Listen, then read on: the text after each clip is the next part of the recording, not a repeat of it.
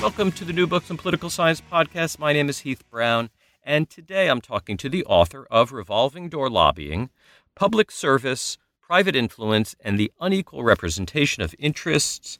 The book is published by Timothy LaPira and Herschel Thomas. I'm talking with Tim LaPira now. Tim, how are you doing? Good. How are you, Heath? Yeah, I'm doing great. I um, have, uh, for at least, I don't know, two years, on occasion asked you, is the book ready? Is the book ready? Can I read the book? And you keep you kept saying, no, the book, we just need a little more time, a little more time. Um, the book is now out. Congratulations. Um, the book is great and, and must feel so great to have gone through all of that and, and gotten the book out. Thank you. But, Thank you.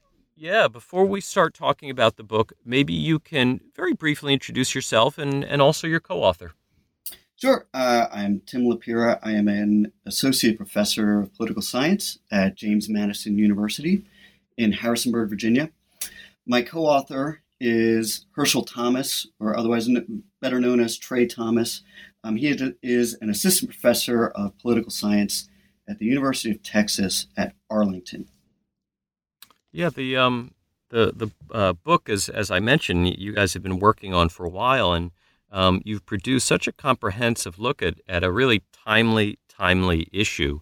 Um, before we get to all of the great data and all the great analysis, um, in, in one of the uh, first chapters, maybe it's chapter two, you present um, two ways of thinking about lobbyists, um, two archetypes, mm-hmm. uh, the, the kingpin and the librarian. Mm-hmm.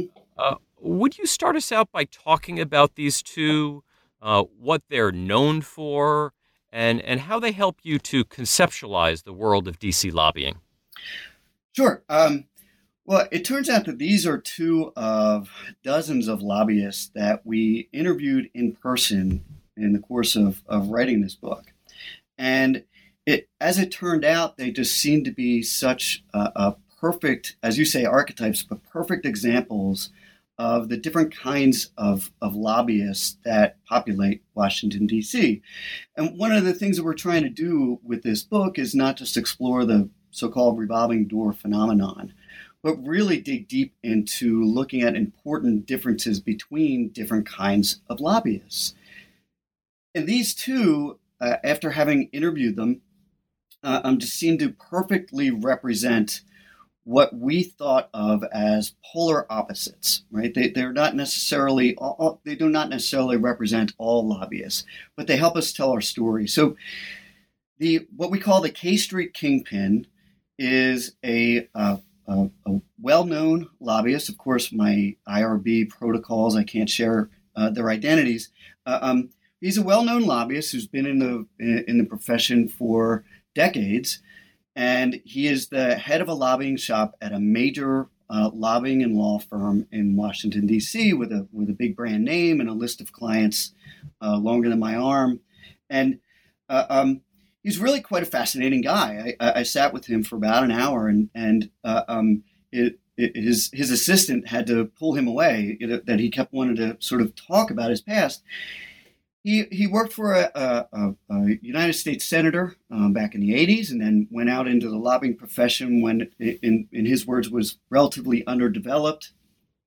Um, and he just sort of told me the story about how it all works and what what it was that he brought to the table. And, and uh, um, in his own description, he said what he knows best is not necessarily policy. He is not uh, necessarily a wonk. You know, he, he, he threw in the caveat, and I think rightfully so, that he does know things about m- major public policy, certainly more than the average citizen. But he said his real advantage was that he knew how things really worked behind the scenes, and that he knew how uh, uh, Congress operated and really what the process was outside of, say, the t- typical textbook version of how a bill becomes a law. So what he knows is what kind of conversations happen when, uh, at the time, say, when an idea is going from a sort of very vague idea into a bill and looking out to build, you know, supportive coalitions. Or he knows what the meetings are like behind the scenes when uh, uh, Senate party leaders are trying to strategize how to go about bringing a bill to the floor and, and so forth and so on. So what what he was really describing was that his value and his expertise is this really uh, a, a strong insight into this otherwise opaque process that even many of us political scientists don't often know from an experience perspective about how things really, really work. And what he could do is share that insight to clients to help them react or develop uh, their own political and policy strategies. So the K Street Kingpin is this sort of big name guy who probably makes uh, a, a, a good chunk of change. Uh, I'm working for a major, major lobbying firm who we juxtaposed with another lobbyist I interviewed who had no experience on Capitol Hill, had uh, had really only worked in Washington for a handful of years. She was a relatively junior lobbyist in a trade association or a professional society of librarians, and we call her the librarian. It was sort of jokingly because she's not actually a librarian.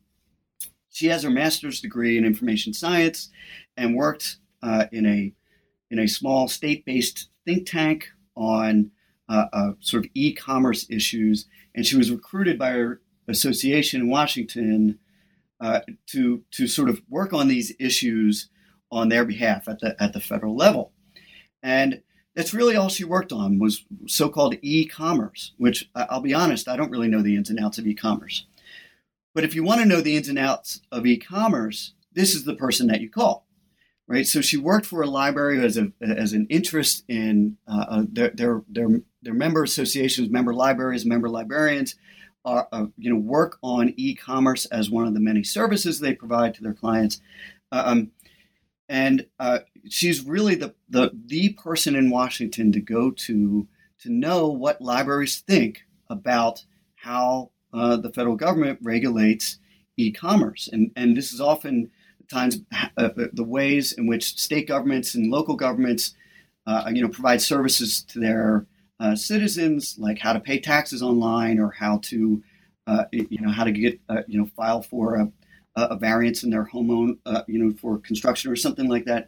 These are all the kinds of things that run uh, that that are, are involved in e-commerce, and in many obscure ways, some of the things that the federal government does touches on these items.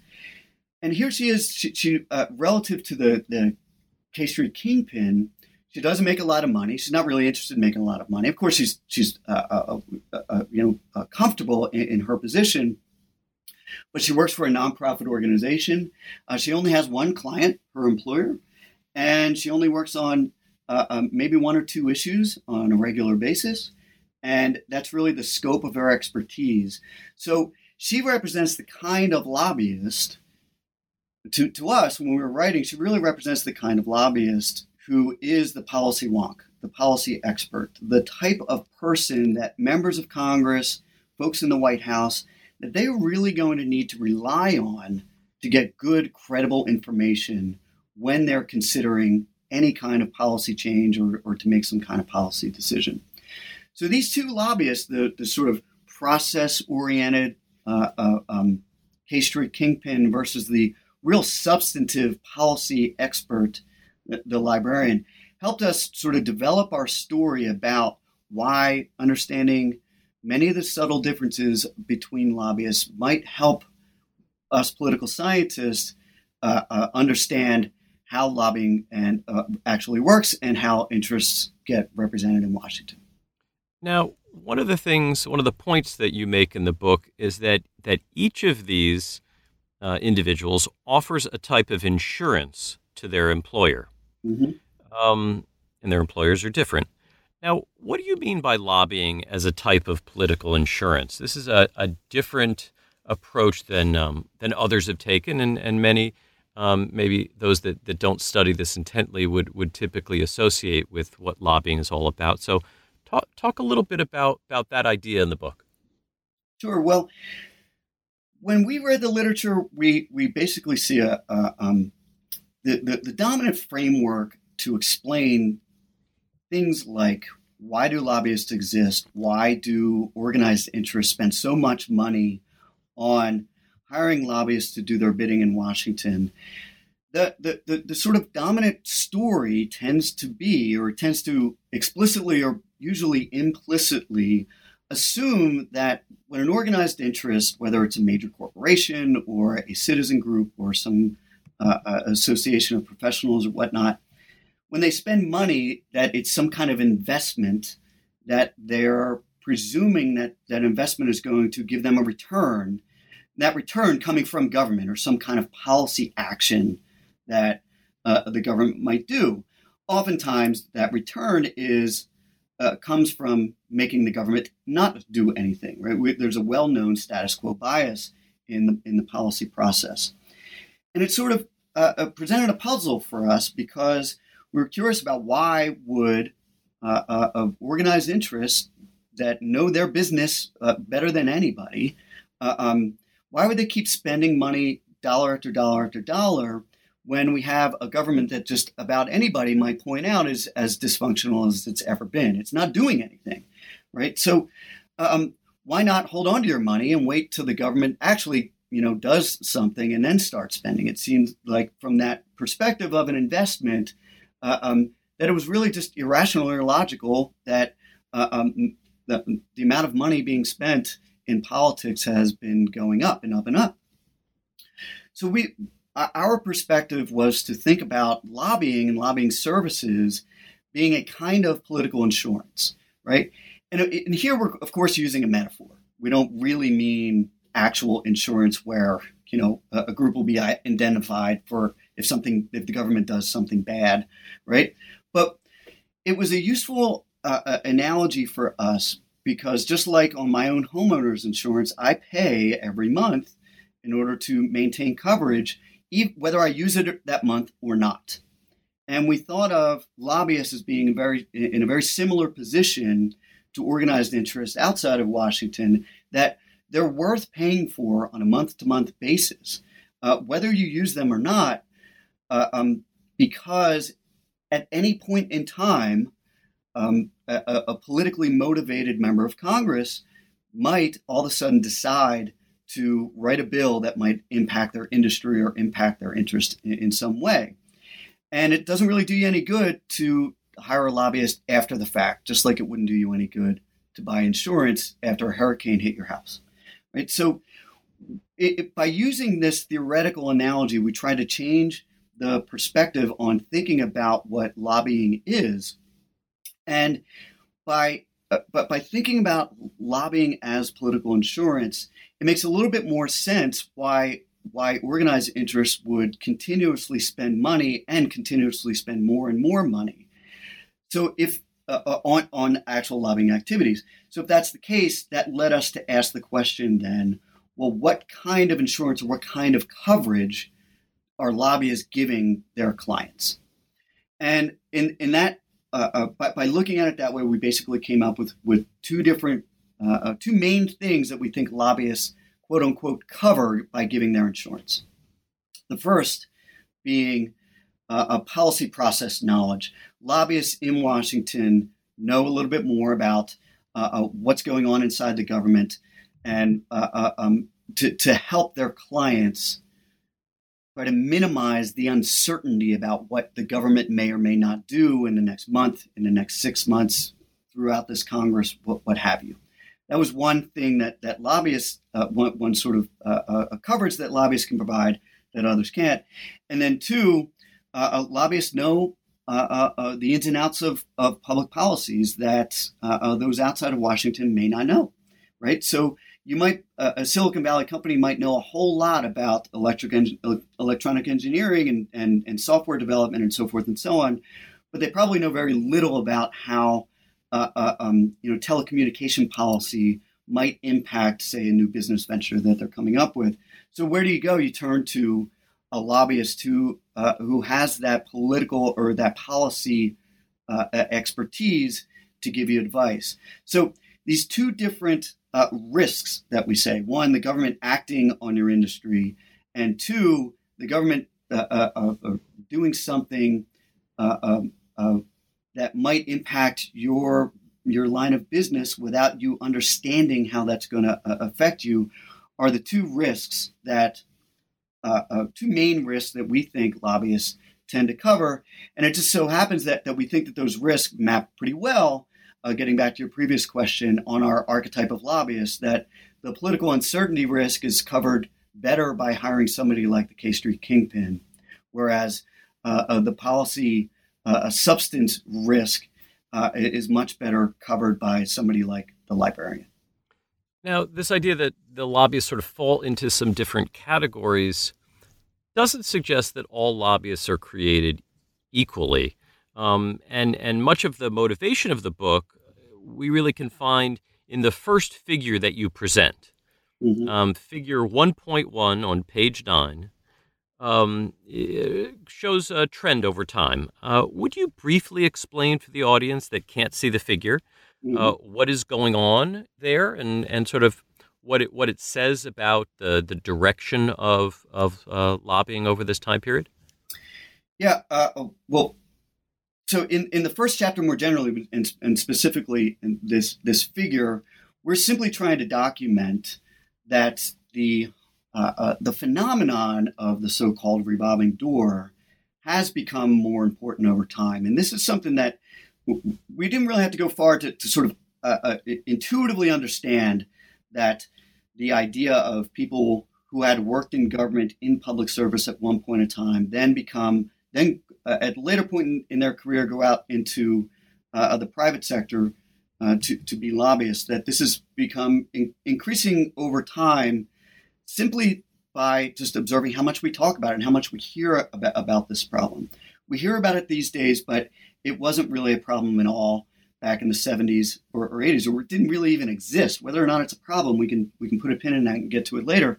Uh, um, so we relied on uh, uh, some very good Uh, political science colleagues uh, who've done some similar work trying to document this this over time. And uh, uh, what these figures are, are, are demonstrating the best we can from the, the data that are available, simply showing how common it is. Uh, and, and correct me if I'm wrong, this figure one one was the former members of Congress? That's right. That, that uh, um, uh, showing that when members of Congress leave office for whatever reason, getting unelected or, or or or just simply retiring and moving on, that it was extremely rare back in the seventies and the eighties for uh, members of Congress to keep a residence in Washington after the fact and uh, go to work for a public relations or a lobbying firm or a law firm in, in town uh, uh, and continue to, to stay with it. It used to be the case that they would go back home, quite literally retire, or maybe hang a shingle and, and work in law or work in whatever their, their uh, chosen profession was back in their state or their district. Well, uh, um, they tracked this over the time and, and, and showed that it was becoming much more common, that it was uh, uh, it was fewer than five percent of members of Congress back in the seventies uh, uh, did it. In, in, in more recent years, uh, um, it's approaching uh, uh, about half or, or just over forty percent of senators and representatives uh, um, continued in some kind of field that would, would uh, we might call the, the revolving door. In the next figure, uh, we show a, a similar uh, a trend, but we expand that beyond just former members of Congress. We're looking at all folks who worked in uh, in, in Congress or the White House or, or a government agency. But in this in this Uh, a, a figure, we're looking just at uh, um, data we obtained from lobbying disclosure reports, which only go back in time to nineteen ninety-nine. Uh, um, the, the law didn't it wasn't in effect until the mid nineties, and data really didn't reliable data didn't become available for a few years. If we look at that, we look at the trend, and not just members of Congress, which have been, uh, the, the the number of members of Congress who have gone through the revolving door, but an even sharper rise among especially congressional staff, that uh, starting in the late nineties, there has just been an explosion in the number of, of congressional staff who've gone through the revolving door to, to become lobbyists. So here we're documenting in a number of different ways really what we're called the problem of or, or, or what uh, what the, the phenomenon is, um, to show that there has been uh, uh, over the past thirty years uh, a, a sharp increase in the number of former members of Congress, or congressional staff, or White House staff uh, who have um, uh, who have gone through uh, this, the revolving door. Now, it seems intuitively uh, the case that hiring a former member of Congress would make more sense than hiring a former staff person, but you actually show kind of the, the magnitude of this difference and and how much additional revenue uh, hiring a former member of Congress, somebody uh, going through the revolving door, compared to a former congressional staffer or even someone with no congressional experience at all. The librarian you mentioned earlier might fit into that category. Mm-hmm. So how big are the differences in terms of how much revenue can be generated by the firm uh, uh, based on hiring each of these different types of people? Is this a, a little difference or a big difference? It's it's quite a big difference. So um, the, the the the the data that we use, the data we do that in in our study that we mostly rely on are from lobbying disclosure reports, and for with some quirks in how the Lobbying Disclosure Act works that I'm not going to uh, bore your listeners with now, we can only really look at revenue generated by contract lobbyists. That these are lobbyists who work at a lobbying firm and most likely have multiple clients, or at least the firm has multiple clients. Um, and what we were able to do is calculate the per lobbyist revenue generated in Uh, uh, the one year that we're really closely looking looking at, at these folks. And uh, um, what we find out is is pretty telling. First and foremost, uh, and, and probably the, the, the, the most important difference is between a lobbyist with any kind of government experience whatsoever and lobbyists who had no government experience. Uh, the difference is astounding. Uh, um, uh, uh, Lobbyists who've gone through the revolving door, on average, are going to make about uh, uh, three times what a, a lobbyist who had no government experience uh, uh, would make, demonstrating that the market definitely sees uh, uh, the value of a lobbyist who has had this government experience.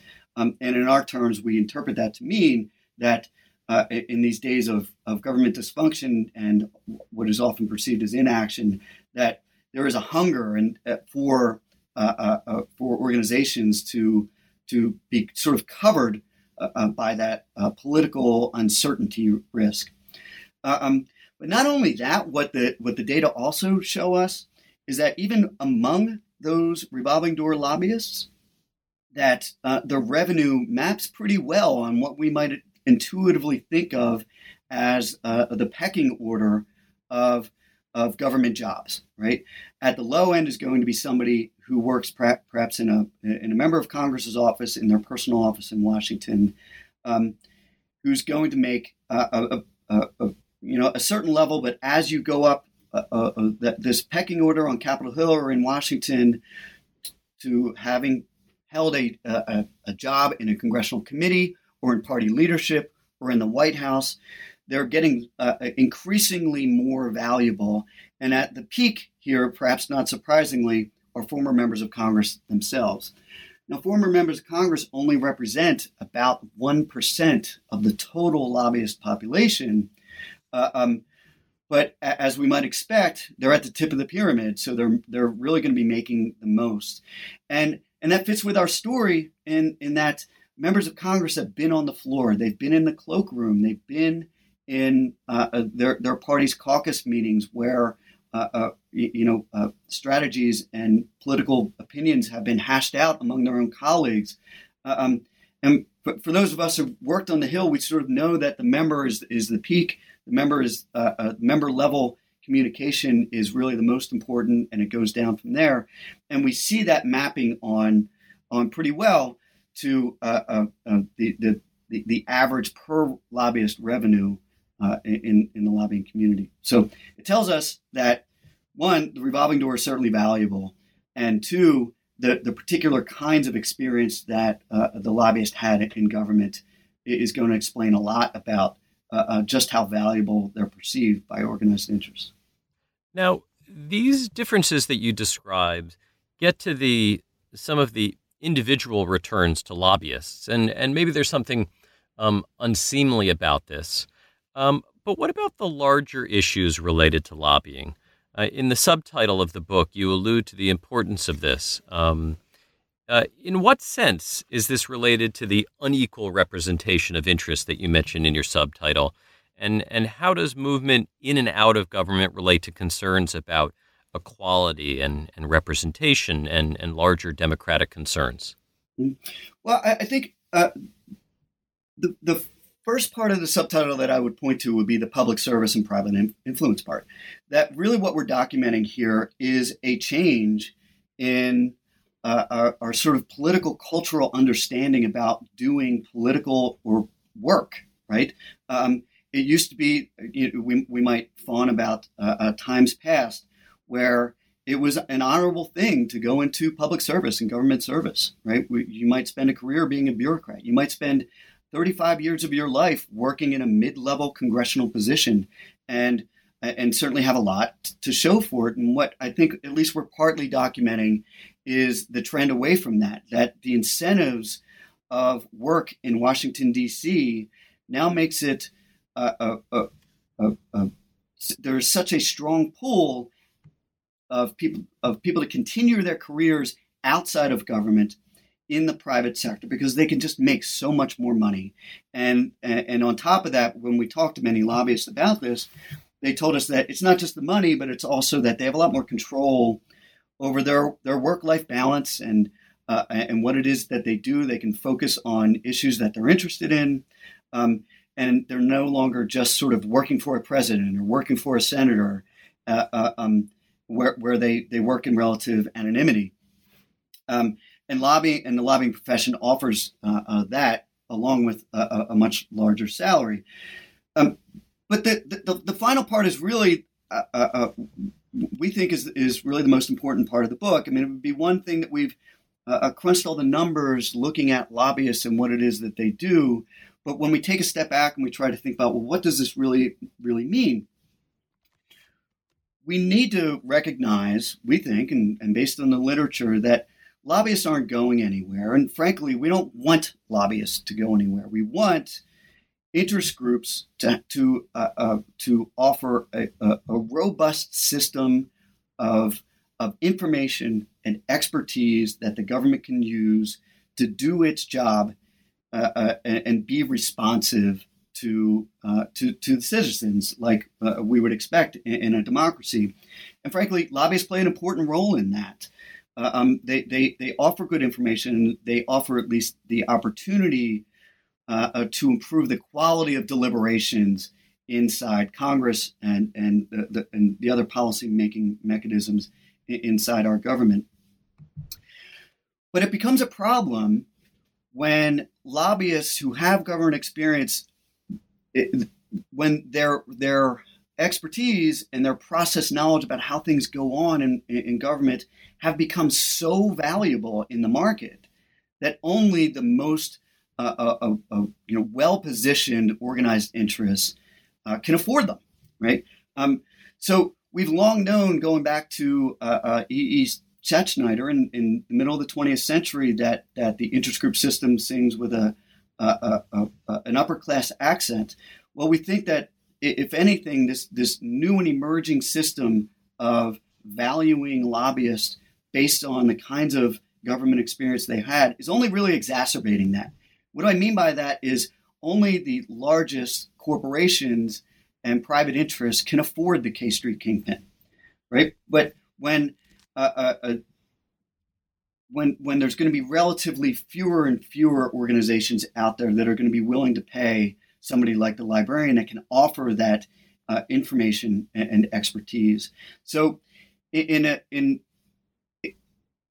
in a political era where we have this uh, uh, extreme partisan competition and uh, a decreasing levels of, uh, of knowledge and expertise inside government, the, uh, the price for a well-placed lobbyist is becoming Uh, is really pricing the, the average interest or, or, or typical organized interest out of the market. So how this really manifests itself to, to the unequal representation of interest is, is that um, not only do uh, you know uh, corporate and well uh, well endowed interests uh, uh, have an advantage that they've always had, it seems that like that inequality is is growing.